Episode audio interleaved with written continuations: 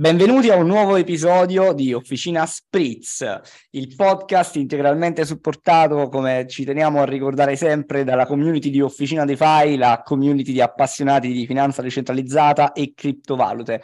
Oggi, oggi episodio particolare e prima della sigla ci tengo a dire che è un episodio particolare perché abbiamo finalmente un ospite che non solo ci ha messo la faccia e ce la mette, ma ci ha messo anche il capitale, che capite che normalmente è un po' una rarità in questo mercato. Andremo a presentarlo subito, io eh, colpevolmente devo avvisare i nostri ascoltatori affezionatissimi e ricordarvi che noi non diamo consigli finanziari, non siamo abilitati, non lo vogliamo fare, eh, investire è sempre un rischio, non lo, non lo fa, non investite. E quindi direi che possiamo andare con la sigla e poi presentare il nostro ospite.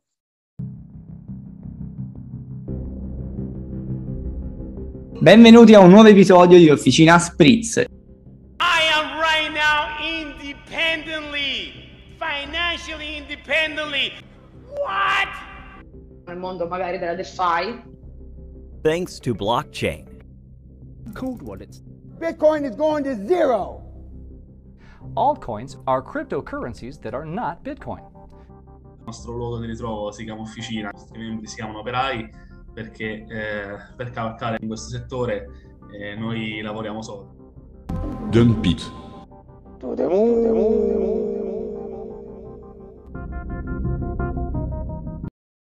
Eccoci e ben ritrovati. Allora, salutiamo il presidente Davide Pietrangelo, sempre in prima linea, il nostro carissimo Vincenzo e Chiara, che oggi ha la webcam accesa. Signori, mi dispiace che voi lo stiate soltanto ascoltando, losers. Allora, andiamo a presentare il nostro ospite, che come al solito si, si presenterà, perché è così che facciamo in casa officina, quindi a, a te l'onore e il piacere, spero. E ci terremo compagnia per questi 40 minuti. Prego Emiliano. Ciao a tutti ragazzi, un piacere essere qui con voi con la mitica officina DeFi che insomma io seguo su Telegram nel vostro gruppo e quindi ho raccolto più che in maniera piacevole quello che è il vostro invito, quindi sono contento di essere qua con voi, io sono Emiliano, eh, velocemente se no annoiamo la gente con queste cose, ho un canale YouTube, si chiama Afterside Crypto ogni mattina, ma poi in realtà dipende anche durante il giorno se c'è bisogno di fare update time sensitive, un po' il mio slogan insomma essere sul pezzo quando serve. Andiamo ad aggiornare un po' la community sulle notizie, ma poi soprattutto sull'analisi tecnica, sui mercati, sugli andamenti, sulle altcoin, su Bitcoin. Insomma, copriamo, copro e copriamo con i ragazzi che mi danno una mano un po' il, al 100% quello che è il settore cripto e insomma lo portiamo volentieri online su YouTube e poi su tutte le altre piattaforme, social classiche, insomma. Allora, parto subito con la domanda più stupida del mondo.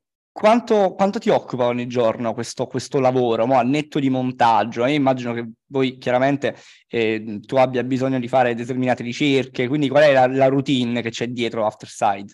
Allora, vabbè, il montaggio zero, perché io non monto niente e è un po' mio, il mio mantra, nel senso che cerco di dare più, più valore al contenuto stesso, quindi se c'è qualche errore di registrazione o altro, cioè ben venga, nel senso non, non, non facciamo i tagli a copia e incolla per, con gli zoom sulla camera per, per, per insomma fare la cosa più carina. Eh, non, fai, non, fai, le cose catchy? No, non faccio ancora le cose catchy, probabilmente un giorno le farò, eh, però per il momento ti dico di no, quindi poi torneremo indietro e guarderemo questo momento. In cui... Quando vedrò il tuo video in cui c'è un esatto. mini taglio, farò tipo che falso. Esatto, esatto, farò farò i vlog anch'io ad Ibiza.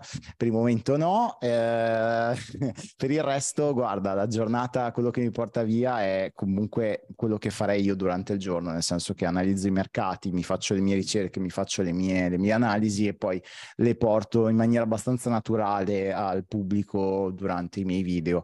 Quindi di base concilio un po' le due cose. È chiaro che, mh, soprattutto sul contenuto esempio che faccio la mattina, non ti nego che è chiaro che la sera soprattutto una attimino vado ad impostarmi quelle che sono già le idee, le, le visioni del, del, video della mattina che poi vengono confermate o meno sulla base anche di come è passata la notte. Non sto sveglio tutta la notte, però è chiaro che poi mi, mi comporta comunque svegliarmi a una certa ora della mattina per andare a ricapitolare un po' la, la situazione, se è rimasto tutto invariato o meno e a riadattare eventualmente il contenuto. Quindi Beh, anche perché il mercato cripto non è proprio il mercato delle obbligazioni, quindi ti puoi letteralmente andare al bagno e qualcosa è andato dato store è fallito, è, finito tutto, quindi... Infatti, infatti mi è già successo pubblicare un video e dopo dieci minuti dici cavolo se aspettavo un attimo. Però in realtà dai, per il momento non, si, non sta capitando, più in bull market era, era più... cioè potevi fare un video ogni, ogni ora volendo, no?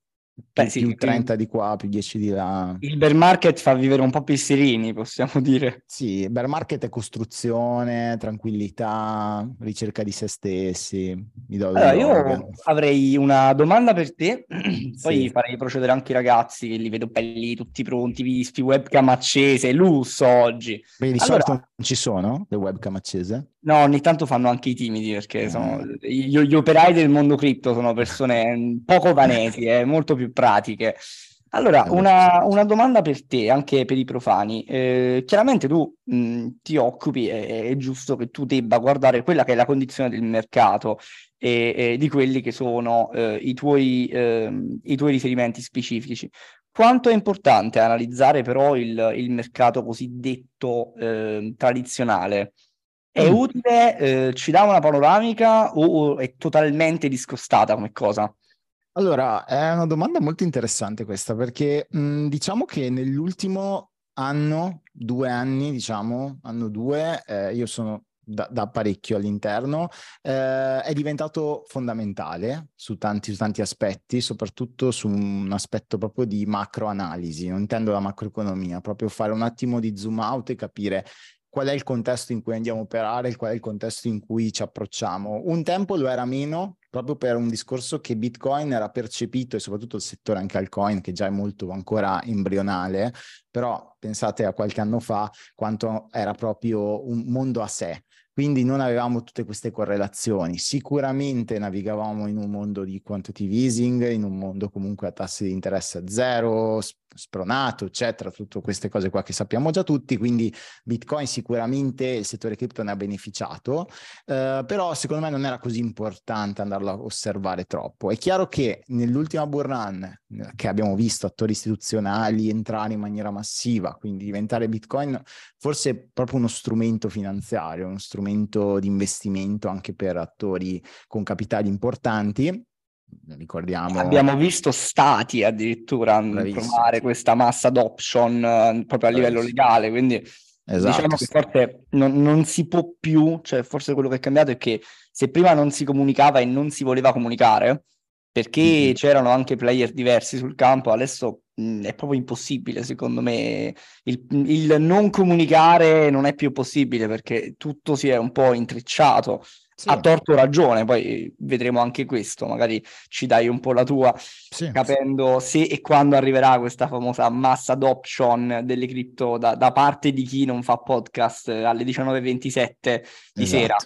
Esatto, però è chiaro che, ti dicevo per concludere, eh, è chiaro che l'entrata in, in, gioco di questi attori che ragionano sui mercati tradizionali, che ragionano sull'economia, diciamo sul, sul Nasdaq, su S&P 500, su tutti quelli che sono gli indici, eccetera, eccetera, senza andare troppo deep, porta comunque correlazione anche al settore cripto. E che quindi vediamo nell'ultimo periodo, io ho fatto proprio prima nel backstage stavamo parlando appunto di dove ci potevamo essere visti e incontrati a Bologna alla, appunto alla, alla, una conferenza a Bologna appunto sulle cripto. Avevo fatto uno speech proprio sulla correlazione che c'era tra Nasdaq, eh, S&P 500 e Bitcoin. E proprio si vedeva come questa correlazione entrava proprio in gioco e era un anno fa ok? Quindi figurati ora ancora maggior ragione secondo me Bene, allora io eh, innanzitutto vorrei dire ai ragazzi, eh, adesso diamo un attimo di spazio a loro, facciamo le domande, quindi vediamo di eh, cominciare a sparare un po', anche perché poi andremo a fare qualcosa di molto importante, ovvero capire quali sono le aspettative del 2023. Quindi stiamo cercando di fare uno sforzo stilistico bello, difficile. Quindi Davide, Chiara, Vincenzo, tocca a voi, facciamo, mettiamo un po' di pressione su Emiliano. Se, se, posso, Paolo, faccio la domanda più, più scomoda di tutte, ma anche quella che interessa più di tutte. Eh, ovvero, quali sono i prezzi da, che ci dobbiamo aspettare nel 2023? Questo ovviamente mm. è una domanda, diciamo così, che non ha risposte certe, però... Eh. Noi salutiamo la Consob che ci ascolta ogni episodio e ricordiamo che è tutta una previsione, chiaramente, stiamo scherzando. Noi non diamo consigli di investimento nei finanziari, fate tutto con la vostra testa, mettete a rischio solo quello che potete perdere. Detto questo... Il disclaimer di una farmacia, bellissima, è già pronto. Esatto, esatto, esatto, per qualsiasi altra cosa leggete i termini e condizioni qua sotto. E, no, allora guarda, a livello di prezzi io ti dico la mia, nel senso non, non voglio, voglio, voglio, espormi, voglio dirti quello che penso ehm, e io credo, e ne ho parlato un po' anche nel mio canale, che il 2023, salvo eventi esogeni particolari, salvo Black Swan, cigni neri, cose che domani mattina gli Stati Uniti legalizzano tutto, siamo super favorevoli, quindi tranne eventi particolari, io credo che il 2023 sia un anno comunque di eh, lateralizzazione. Questo significa che non credo che andremo a settare nuovi uh, all time high e cose strane, ma sia un anno nel quale possiamo andare tranquillamente a riportarci su dei livelli che possono essere tranquillamente 30-40 mila, ok? Ti sto sparando cifre, però sul quale andiamo a ondeggiare l'interno, ok? Quindi può esserci fa- dei mini rally che ci possono portare magari a 37, 38, poi delle correzioni che ci riportano a 30, però non vedo ancora un trend molto forte, ma questo te lo dico perché? Perché uno il concetto che ne abbiamo parlato prima della correlazione che c'è con i mercati tradizionali, il 2023 credo sia l'anno del pivot che andrà a fare la Fed sull'aumento dei tassi. Quindi andare a trovare appunto un punto di arrivo sull'incremento dei tassi, mantenerli stazionari per un tot di tempo. Quindi non mi aspetto ancora, almeno questo è quello che comunque ci comunicano loro, che nel 2023 andranno a farli scendere. Quindi considera che potrebbero iniziare a scendere a fine 2023 o inizio 2024 se tutto va bene. E questa Questo... è stata una cosa anche molto intelligente da parte della Fed, cioè eh, parlare chiaro da subito in modo tale che eh, la cosa sia già scontata. Quindi sì. a meno che effettivamente non succeda, può succedere tutto, eh, perché qua una pandemia, una guerra, cioè, tutto all'ordine certo. del giorno. Però è stata una mossa saggia da, da parte di... è un istituzionale che ha fatto l'istituzionale. Sì, sempre che speriamo, insomma, non, non, non, cambiano le cose in corsa, perché sai che comunque le adattano un po' anche sulla base di quello che accade.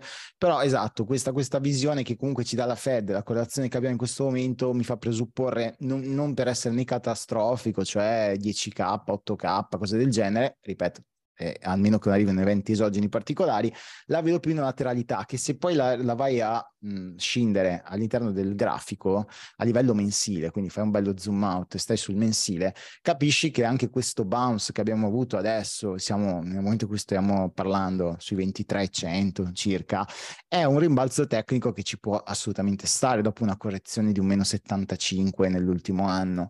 Quindi un po' di uh, relief, un po' di uh, respiro al prezzo, un po' di lateralità ok, nonostante non sia cambiato nulla poi da un punto di vista di, al protocollo Bitcoin, insomma a Ethereum abbiamo visto comunque il merge, abbiamo visto eh, numerose implementazioni, numerosi protocolli che comunque stanno sviluppando, credo sia un po' la visione migliore. È chiaro, non è la visione più figa perché potrei dirti all time high, si va a 100k quest'anno, non è neanche una visione catastrofica, io rimango sempre un po' lì sul, su una lateralità che in realtà potrebbe premiare proprio le, gli investimenti investitori che vanno ad avere un money management un po' più ponderato. Perché certo permette... è un po', un po paradossale perché eh, sicuramente questo ce lo possiamo dire, eh, la, la, la, bull run mitica del, del, della prima ondata, se vogliamo, mm-hmm. è stata eh, chiaramente speculativa, tanto, tanto speculativa, come è giusto, perché poi ognuno investe a modo proprio. E quindi adesso che succede? Cioè, eh, in assenza di speculazione che cosa succede a Bitcoin, ma soprattutto a questo punto che facciamo con le alt? Cioè, cosa fanno le altcoin quest'anno se Bitcoin lateralizza e comunque non c'è molto margine speculativo, di conseguenza non c'è molta FOMO, ma ste altcoin che mhm. fine faranno quest'anno? Come le vediamo? Io ti dico che le altcoin le vedo bene e ti dico perché le vedo bene. Perché se tu vai a vedere il parametro della dominance, tu noti che eh, siamo a un 44% e se vai a vedere storicamente sono parametri molto molto bassi, sono forse da picchi di Burran, ok? Quindi questo cosa ci fa capire? Ci fa capire che comunque le altcoin hanno preso piede, hanno preso dominanza, hanno preso rilevanza nel settore e possono essere proprio un, um, un motivo per andare poi ad investire su delle narrative, ok? Qui stiamo parlando di investimento, quindi stiamo un po' uscendo da quella che è la filosofia di Bitcoin, ok? Stiamo entrando proprio in un concetto più investing, su delle, dei filoni di narrative che possono avere ottimi risultati. Poco fa, io credo, anzi penso sia attualissimo, il fatto dell'intelligenza artificiale eh, del, di Open eh, Chat eh, GPT, eccetera, eccetera. Di tutte queste tecnologie che poi vanno. Chat anche... GPT è la prossima Bravissimo. invitata al nostro podcast, tra l'altro, perché pare sappia tutto, quindi faremo un episodio esatto. anche potete farne uno con loro e chiederglielo. Io gliel'ho chiesto, non mi ha risposto, eh, però ti dico, è una, è una, questione molto interessante. Stavo proprio osservando prima di entrare in chat con voi, eh, appunto, questa, questa, queste, queste potenziali anche altcoin che vanno a ricoprire queste narrative di intelligenza artificiale, eccetera, perché possono essere dei filoni speculativi ok? Interessanti proprio in quest'anno, magari un anno un po' di lateralità, come ti dicevo, un anno un po', non dico di noia, perché la noia l'abbiamo avuta nel bear market pieno. Il bear market poi trova un suo bottom, così come i bull market trovano il loro top. Io non posso dirti se 15.005 sia il bottom, però ti dico che per il momento abbiamo fatto una buona run da, quel, da, quelli, da quei livelli là e quindi poi andremo, andremo in una fase anche di ridistribuzione dei capitali ricordiamoci un po' quella che è un po' la narrativa, cioè i capitali entrano su Bitcoin, passano alle big cap, quindi Ethereum, BNB in questo caso, insomma Cardano se vogliamo, eh, insomma in tutte queste, queste altcoin un po' più grossette e poi vanno a distribuirsi sulle low cap, sulle famose gemme, ok? Eh, secondo me ti dico, uh, la, la, vedo comunque positiva per le altcoin, perché comunque su una fase anche di lateralità di Bitcoin loro prendono di solito sempre un po' piede. Scusate se entra a gamba tesa, però eh, volevo chiedere um, Emiliano, eh, hai diciamo, considerato la dominance di PTC diciamo, eh, rispetto allo storico è relativamente bassa, però eh, non pensi che da considerare anche la dominance delle stable che una volta non c'era, cioè una volta il trading delle cripto si faceva solo in termini di BTC, cioè la gente trasformava BTC nelle alt, però adesso trasforma anche le stable in alt, quindi non è da considerare anche quello. Sì, sì, sì, no, è molto, eh, quello che hai detto è estremamente corretto. Eh, la dominance delle stablecoin è aumentata chiaramente con l'introduzione di parecchie stablecoin, tra cui ha preso molto piede USDC, BUSD, che un tempo era praticamente nulla, DAI anche comunque una buona capitalizzazione, quello sì. Però comunque sia, ti dico, a mio parere anche il numero di altcoin è cresciuto molto, la, la capitalizzazione, se ora andiamo anche nelle top 100, vediamo che stavo osservando delle, delle altcoin subito fuori dalla top 100, momento siamo comunque sui 300 milioni, correggetemi se sbaglio, di capitalizzazione, che comunque sono dei, già dei, dei, livelli interessanti. Quindi ti dico, uh, sicuramente la dominance complessiva di Bitcoin è influenzata anche da quello, però ti giro un po' la domanda, nel senso, non credi che tutti questi capitali che rimangono parcheggiati in stablecoin possono essere capitali freschi e pronti anche per rientrare in maniera abbastanza aggressiva. Potrebbe anche essere perché di base consideriamo no, un po' le stablecoin un po' una, un'arma a doppio taglio, nel senso sì, io personalmente se devo detenere capitali grossi in stablecoin perché mi interessa avere fiat, e non sono un narcotrafficante, mettiamola così, che non ho problemi a tirarli fuori. Questo è tutto da vedere, peraltro. Questo è tutto da vedere, esatto, però io preferisco fare magari un, un bonifico fiat, anche perché poi mi entra in gioco un concetto di fiducia nella stablecoin, fiducia nel peg della stablecoin, sai, ci sono tanti, tanti fattori di rischio che io considero, ok, quando detengo stablecoin. Se detengo invece asset uh, volatili è un altro discorso. Però diciamo che la stablecoin è solo un rischio, ok? Grandi vantaggi non ne ho se non la velocità nell'entrare nel mercato. Altrimenti detenere stablecoin senza rendita, ti faccio un esempio, poi voi siete specializzati nel farle rendere, però se io le detengo ferme, non, non, non, non, vedo tutta questa convenienza se devo dare, non lo so, 100k in stablecoin su un exchange. Cioè, se non mi servono in quell'istante. Però ti dico, è una lettura, eh, non è detto che questa sia la verità assoluta, è un punto, un punto di vista che può essere giusto o sbagliato. Ma io ti volevo chiedere invece, eh, hai parlato appunto adesso che magari molti capitali stanno concentrando, diciamo, i propri investimenti in altcoin, magari rispetto più al passato. Ma tu hai mai fatto, cioè tu prima di investire in altcoin, riesci a fare un'analisi fondamentale, dato magari il poco storico dei progetti o comunque la complessità dei progetti?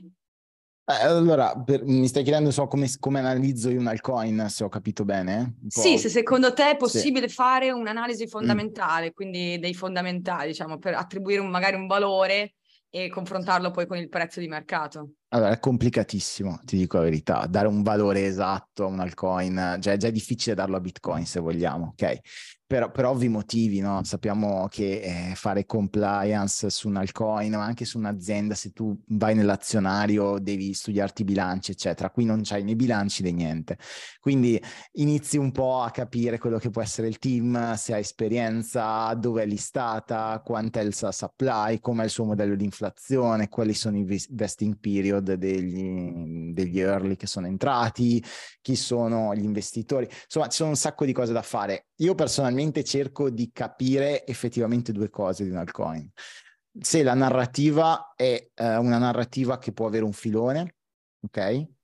Per, per, anche comunicativo e poi voglio capire se effettivamente c'è supporto da parte di player importanti tra cui exchange, liquidità, soprattutto su quelle altcoin, se non ci sono dietro anche cose che sono poco chiare, ok? Eh, progetti che non, non, non, mi danno, non, mi danno, una chiarezza espositiva, non mi danno influenza mm, da quanto stanno sviluppando. Poi c'è anche chi può andarsi a guardare, ad esempio, GitHub, no? Io guardo anche quello spesso per vedere se ci sono vari commit, se si sta sviluppando, se è un progetto campato in aria. Quindi c'è una, terza, c'è una terza analisi, quindi eh, tra tecniche fondamentali adesso c'è l'analisi un po' sull'attendibilità, sulla fiducia, no? sul trust di quelli che sono... Forse come sì. diceva Chiara, il problema è che essendoci mancanza di storico, sì. è, è, più utile in questo caso affidarsi ai consigli del nonno, cioè se vedi che una cosa puzza, forse puzza. Sì, ma è chiaro che stiamo parlando di un altcoin, cioè altcoin piccoline soprattutto, eh, è molto complesso farlo, cioè davvero è un po' come tirare una monetina, no? Eh, almeno io la vedo così, nel senso è, molto speculativo. Io un altcoin che detengo, per farti un esempio, è Polkadot e l'ho sempre detenuta, l'ho anche dumpata un po', chiaramente in hype, mi sono preso il dump anch'io, ok, sulle mie holdings, ma perché vedo una narrativa interessante, una narrativa futuribile, un team di sviluppo importante, un numero di developer importante. Porca, so... poi diciamolo, diciamolo, anche per chi è un po' più profano, è ambiziosa la, mm. la comunicazione fra le chain, la parachain, i relay, voglio dire, c'è, c'è, tanta ciccia, se vogliamo, sì. quindi effettivamente lì capisci almeno di che si sta parlando, cioè sì. dici ok, questa cosa ha un senso per me, può avere anzi degli sviluppi che secondo me saranno o potrebbero essere determinanti, quindi sì. ottimo, bene così. È una... Anche, è anche, è anche rischiosa, però capisci perché è una tua visione, è molto futuristica. Ti faccio un esempio. Io questo l'ho sempre detto anche nei miei video quando ne parlo. Cioè, è una visione futuristica che può prendere piede o no, cioè è un rischio in ogni caso, anche Ethereum stesso è un rischio, però è un rischio inferiore perché su Ethereum ho uno use case, ho liquidità, ho un TVL elevatissimo, tutto mi passa da Ethereum, ok? E quindi capisci che ho una, un'altra metrica nel mio investimento e nel mio grado di rischio che voglio prendermi. Però concordo con te, Chiara, che è estremamente complesso. Eh, io poi tipo in un discorso, quello che hai detto adesso, tipo di Polkadot, che anche a me piace molto, un'altra caratteristica che tipo io ho valutato molto, eh, soprattutto magari per fare un investimento adesso che siamo in bear market, è il fatto magari delle rendite che ti dà da staking, che mm-hmm. tu vai ad accumulare in modo passivo comunque, quindi vai a ridurre fondamentalmente il rischio di investimento. Sì, anche se questa qua è un po' un'arma a doppio taglio, a mio parere, soprattutto in bear market, perché chiaramente eh, per darti la rendita di stake a te eh, c'è un'inflazione importante, soprattutto più sono alte solitamente le rendite, più è un'inflazione del token. Poi è vero che esistono diversi business model anche sulle stake, quindi non, non, non sto un po' generalizzando, però ad esempio una, una delle, delle, critiche che fanno un po' di più a, a Polkadot è proprio un po' l'inflazione del token, no?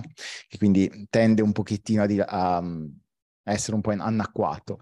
Però sicuramente anche quella sarà una, una metrica interessante. Pensa che ci sono, stavo guardando anche dei, degli ETP, sapete questi prodotti un po' finanziari, che hanno dei costi di gestione e fanno replica appunto degli asset, detengono degli asset su una controparte, tu puoi investire in borsa su queste cose e si ripagano la loro management fee attraverso le rendite da staking di alcuni prodotti. Quindi capite, si apre proprio una, anche una, una frontiera no, di questo punto di vista. Sono dei derivati.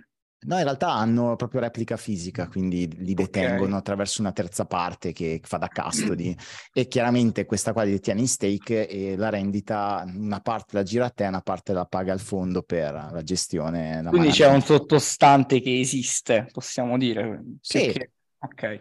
Sì, sì, sì, sì, esiste, esiste, però ti dico, è un po', è un, po un discorso secondo me che, mm, che, sicuramente apre le porte per, per anche una, un, un, income. Ok, che può derivarti da questi, da questi progetti, no? anche un valore, cosa che spesso ritroviamo nelle aziende, nelle azioni, nelle stocks, no? magari il dividendo, il classico dividendo annuale, qui messo sotto forma magari ogni 10 minuti ti arriva la tua rendita, però è, è interessante, sì, sicuramente.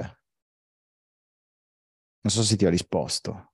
Sì, sì, sì, sì. O mi sono fatto un giro. No, mentale. no, sei stato precisissimo.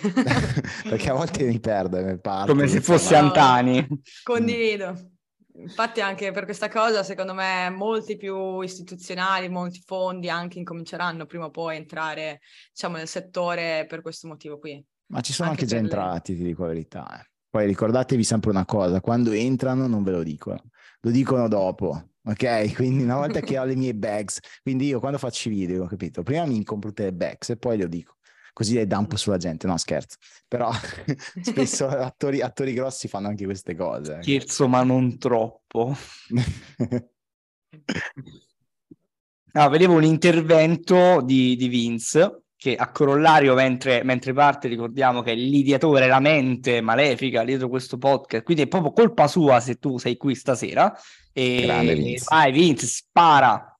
Sì, come sempre Emiliano offre sempre degli spunti molto interessanti, eh, da ascoltatore delle sue puntate su YouTube eh, riconosco il valore, eh, non, non, sono io neanche a doverlo dire.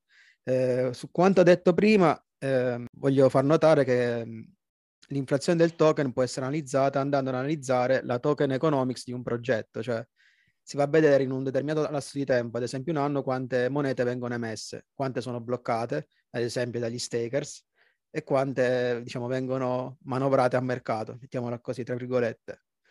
Per quanto riguarda invece ehm, l'analisi sui altcoin, volevo dire che eh, Emiliano ci ha fornito un ottimo assist dei capisaldi per diciamo, trovare la propria strada secondo me eh, è anche il bello no, di, di, imparare, tra virgolette, di investire, perché nel mercato finanziario si fanno gli esami ogni giorno e, e piano piano poi si costruisce il proprio metodo analitico e critico sulle altcoin, sul bitcoin o su altri token o su delle operatività, come possono essere ad esempio lo staking o scegliere delle stablecoin.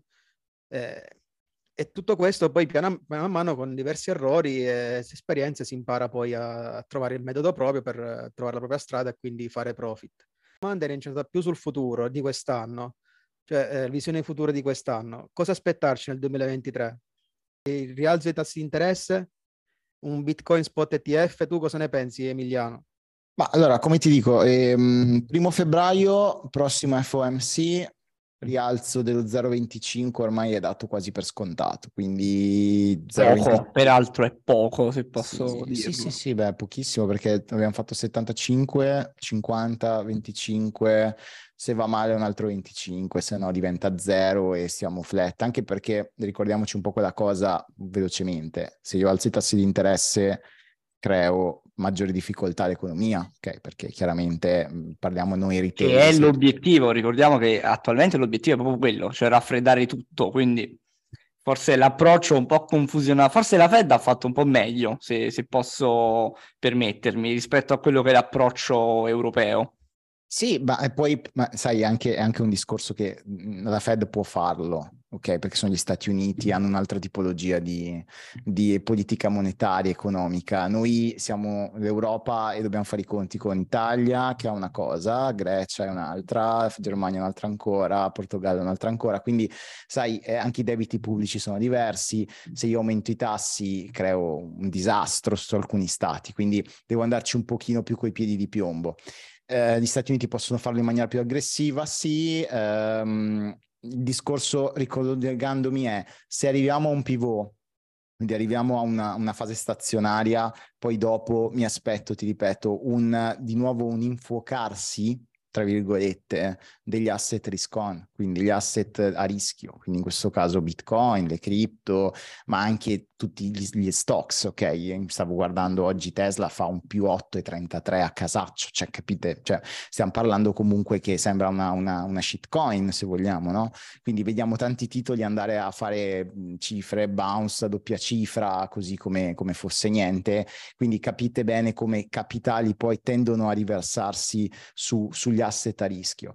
Quindi mi aspetto, ti ripeto, dei mini rally, ok, nel 2023, che non portino per forza un all time high, può essere un oltre, può arrivare, non dico di no, però mi aspetto un po, di, un po' di ripresa di mercato, poi magari un po' di scarico, un po' di nuova, una fase leggermente, leggermente calante, un po' di lateralità, banalmente, anche se è chiaro che poi lì dipenderà molto anche dalle politiche monetarie, se andranno un attimino a risgonfiare i mercati, perché nulla ci vieta che se loro fanno anche un aumento di zero punti, il prossimo meeting ti fanno più 0,25 di nuovo. Quindi non, non, per forza se dicono adesso ci fermiamo un attimo non possiamo alzare nuovamente. Quindi il loro obiettivo è controllare l'inflazione. Se l'inflazione è sotto controllo, poi viene tutto il resto. Però chiaramente nella politica economica monetaria reale l'inflazione diventa fondamentale da tenere a bada. Però secondo me siamo sulla buona strada e anzi i dati che abbiamo avuto a fine anno sono migliori di quanto ci potessimo aspettare ti dico, anche io non mi aspettavo una ripresa, cioè un, un buon mantenimento dell'inflazione, allo stesso modo comunque un, un'economia che si sta tenendo in piedi. Ecco, ti dico la verità. Poi non so se oltre, ti ho risposto. Oltre, oltre ogni aspettativa, effettivamente, perché eh, era... Sì, sì. Forse era arriva il famoso soft landing, forse arriva il famoso soft landing. esatto. Ti dico, eh, sai, poi io sono sempre un po' contrarian, eh, poi mi può andare bene, mi può andare male, però sono un po' il classico tipo che quando tutti sono bullish inizio a essere bearish, quando tutti sono bearish inizio a essere bullish. Eh, ti faccio proprio una cosa molto semplice. Mm, quante persone online stanno chiamando la bull trap di Bitcoin? Non so se bull trap intendo che sono questi pump scam tipo pump e poi torneremo giù. E quanti chiamavano il buy the dip in tutto l'anno calante? Ok dagli all time high.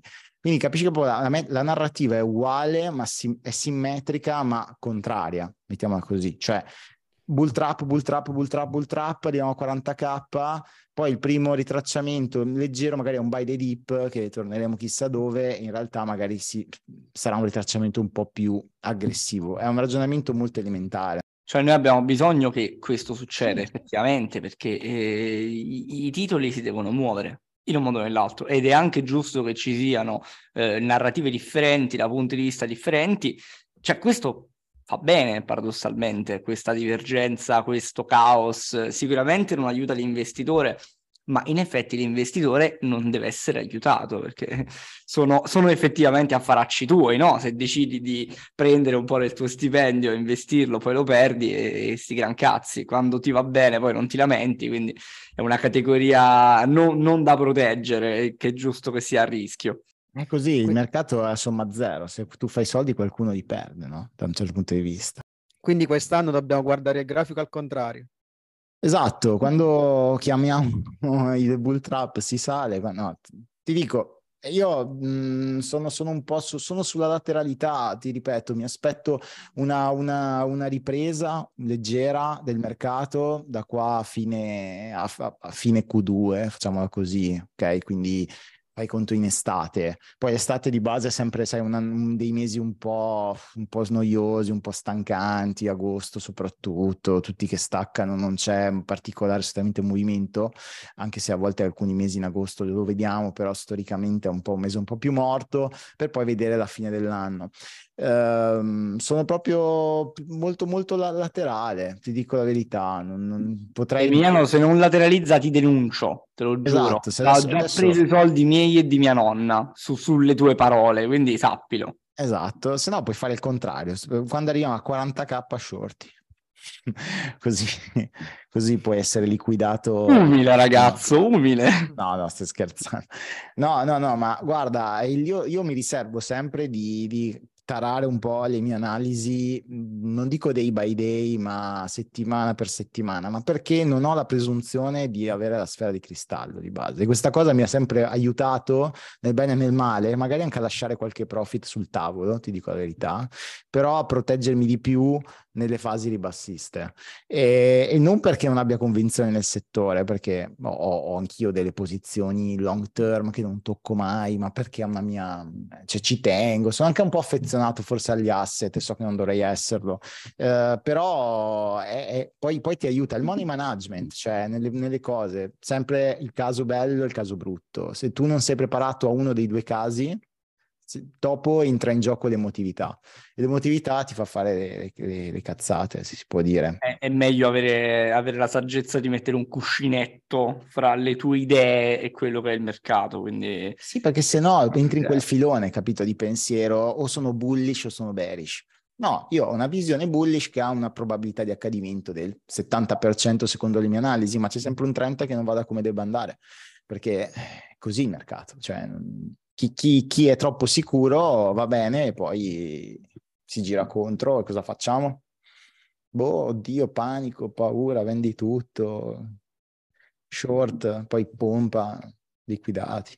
Vabbè, Emiliano, insomma, se ti posso chiedere per concludere, ehm, tra l'altro, mm, ritornando al gruppo Telegram, proprio oggi mo- abbiamo visto che eh, molti dei finanziamenti nelle startup crypto sono stati nei settori di DeFi, di, di gaming e di infrastrutture per il Web3.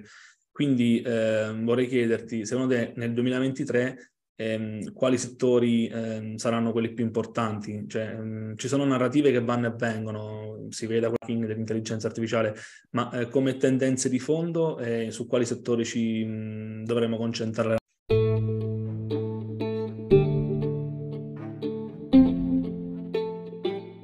Allora, ti dico, ci sono dei livelli di speculazione su ogni settore e ti dico, quello più interessante che sto approfondendo negli ultimi giorni, proprio per in ottica 2023, è un po' come ti dicevo, l'intelligenza artificiale. Sicuramente il settore metaverso, a mio parere, sarà una narrativa che andrà sempre, perché è un po' l'ultima narrativa che abbiamo visto un po' nell'ultima fase della bull run, no? Prima è partita un po' la narrativa DeFi, il lending, borrowing, tutta quella parte lì che ci ha un po' trainato, un po' API folli, cose del genere. Poi siamo andati in una fase un po' più di futuristica, metaversi, visori, realtà virtuale, questa cosa qua che un po' si è sgonfiata perché eravamo un po' nell'ultima parte. Quindi io credo che ritornino un po' tutte queste narrative, mi concentrerei un po' di più sulla I, un po' di più con intelligenza artificiale e metaversi. Infatti sempre un po', valuto sempre un po' le mie, le mie piccoline bags su, su quei nomi un po' tipo The Central The Sandbox, un po' così, ma sai, un po' perché sono i più grossi in questo momento forse, no? Poi io non sono un esempio NFT style, ma anche lì all'interno degli NFT si può sempre nascondere una narrativa che tende a infocarsi velocemente quindi anche lì ci, ci terrei d'occhio e poi nel long term rimango col discorso degli Year Zero, col discorso Polkadot, col discorso Cosmos anche se vogliamo, un po' delle infrastrutture, un po' di basso livello che possano poi dare un po' di scalabilità e interoperabilità ai vari progetti. Però ti dico, quelle più infuocate secondo me sono le prime, cioè, poi dipende cosa vuoi fare, però rimarrei in osservazione. Volevo chiedere se, cosa ne pensava del play to earn invece. Del play to earn che Emiliano, se posso chiedertelo esaustivo ma telegrafico. telegrafico. Figo, eh, serve un, model, un, business model che sia sostenibile e dare utilità alle, alle, farm perché se io vado e poi devo solo, cioè prendo i token per dumparli, non lo so, però me lo, dovete, me lo spiegherai te se vuoi in, in, dopo questa, questa live perché io non sono super uh, deep su questa cosa e, e la vedo sempre un po' molto speculativa e poco sostenibile nel lungo termine, però posso sbagliarmi. Lasciamo la suspense. Lasciamo la suspense per il prossimo episodio parleremo. Eh. Compreranno i nostri operai il pass gold per l'accesso al backstage in cui ci siamo noi che proviamo i microfoni e parliamo delle, delle novità vere. Emiliano Marignoni, Afterside, noi ti ringraziamo tantissimo costruttivo, denso, veloce, veramente come piace a noi. Speriamo di aver dato un, eh, un'altra bag per restare in tema di utilità a tutti i nostri ascoltatori. Noi ci vediamo la settimana prossima come sempre. E questo era Paolo da Officina Spritz. Grazie mille a tutti, grazie Emiliano. Ciao ragazzi. Ciao a tutti. Ciao.